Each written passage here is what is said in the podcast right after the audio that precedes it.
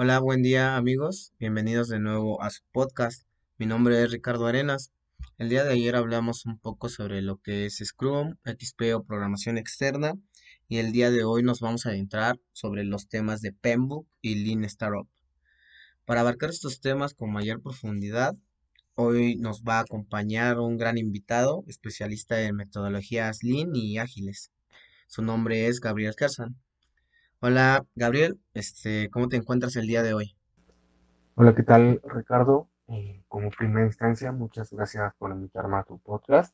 La verdad, muchas veces lo he escuchado y me parecen muy interesantes los temas. Y cuando recibí la invitación, sinceramente me sentí halagado. Primero que nada, pues te agradezco a ti, Gabriel, por haber aceptado la invitación. Eh, como acabo de mencionar, pues hoy hablaremos un poco sobre lo que es Pembroke y Lean Startup. Así que, Gabriel, eh, dinos de qué es lo que se trata estas metodologías o sobre qué nos habla. Mira, en pocas palabras, Pembroke y Startup son guías o instrumentos para realizar buenas prácticas con la gestión, la administración y la dirección de proyectos. Vaya, me parece algo muy interesante pues muchas veces como programadores pues nos olvidamos por completo de toda la documentación, la administración y la gestión y pues hay que aclarar que es una parte muy fundamental para sacar a flote los proyectos. Así es, Ricardo. A veces solo nos enfocamos en programar, codificar, porque es lo que aprendimos en la escuela o en la carrera. Y en los empleos, en nuestros primeros empleos, es lo que utilizamos pero cuando entramos a empresas más grandes con una mejor gestión y administración en sus proyectos, nos encontramos con problemas como la documentación, una buena administración, entre otros casos. Sí, tienes toda la razón. Inclusive pues a mí me ha llegado a pasar y pues fue ahí cuando yo en realidad noté la importancia de todas las herramientas que estas metodologías nos brindan. Este, ahora, ¿crees que nos podrías hablar un poco sobre Pembroke? Gabriel. Por supuesto que sí. Mira, PMBOK significa Project Management Body of Knowledge. Es una guía que fue publicada por Project Management Institute o PMI en el año 2013. Goza de un reconocimiento internacional en lo que a estándares de gestión, metodología, administración y, y dirección de proyectos se refiere. Bueno, en términos más simples para nuestros oyentes, es tomada frecuentemente como un manual, una guía de buenas prácticas, ¿no? ¿Es correcto? Así es, mi estimado. Las alusiones y remisiones a la guía de proyecto PEMBOK son tan universales como necesarias en el ámbito de la dirección y gestión de proyectos, un ámbito que en el PEMBOK se presenta como la convergencia de dos aspectos fundamentales, macroprocesos y áreas de conocimiento. Ok, bueno, tengo entendido que PMBOK identifica cinco macroprocesos en los cuales se incluyen 47 procesos estándares que intervienen en cualquier proyecto, ¿no? Estos cinco macroprocesos, sus nombres son inicio, planificación, ejecución, control y monitorización y cierre. ¿Estoy en lo correcto? Claro que sí, Ricardo. ¿Crees que nos podrías hablar un poco a grandes rasgos qué incluye cada uno o en qué se conforman? Por supuesto que sí. Mira, el inicio se conforma por dos procesos menores cuyo fin es definir un nuevo proyecto o una nueva fase de ejecución del mismo, así obtener la autorización necesaria para llevarlo a cabo. La planificación.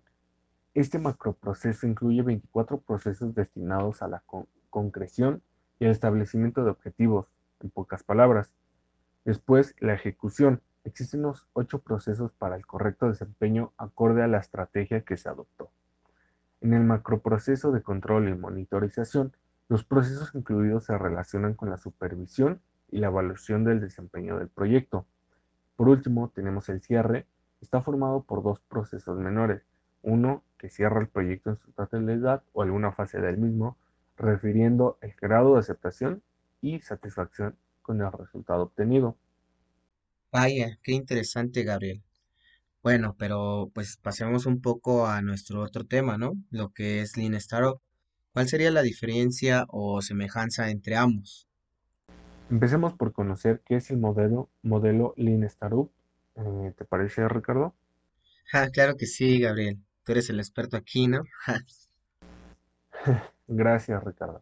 Mira, el modelo Lean Startup es una evolución del concepto tradicional de Lean Manufacturing de Toyota aplicado a los procesos productivos, que intentaba resaltar todas aquellas actividades que aportan realmente valor a la cadena de producción. Eric Rice aplicó esta idea al lanzamiento de nuevos proyectos dentro o fuera de una corporación. Es decir, que todo parte de una idea esencial. Sí, la idea esencial es la siguiente. Quien valida es siempre el mercado. El primer paso siempre es crear un prototipo, es decir, un producto mínimamente viable y lanzarlo cuanto antes al mercado para así, poder medir de forma real pues los resultados obtenidos. Por supuesto que sí, tiene sentido. De esta forma podemos aprender del mercado con ciclos cortos y iterativos que nos ayuden a abandonar lo que no funciona y así poder elegir mejores soluciones. Ahora, Gabriel, menciónanos, por favor, cuáles son los pilares en los que se basa realmente el modelo Lean Startup. Claro, tenemos tres pilares. La creación. Lo más importante es tener claro el papel de la estrategia, para ello debemos poner en marcha lo que llamaremos el producto mínimo viable. Lo que pretende es aclarar si entendemos a nuestro cliente potencial y los problemas que tiene. Después viene la medición. Se necesita un enfoque disciplinado y sistemático para saber si existe progreso y si se obtiene un aprendizaje válido. Desgraciadamente, los startups son demasiado impredecibles para que las previsiones financieras y los hitos contables sean precisos. Por último, viene el aprendizaje. Si la creación es factible, se necesitan realizar cambios. A este cambio le denominaremos pivote.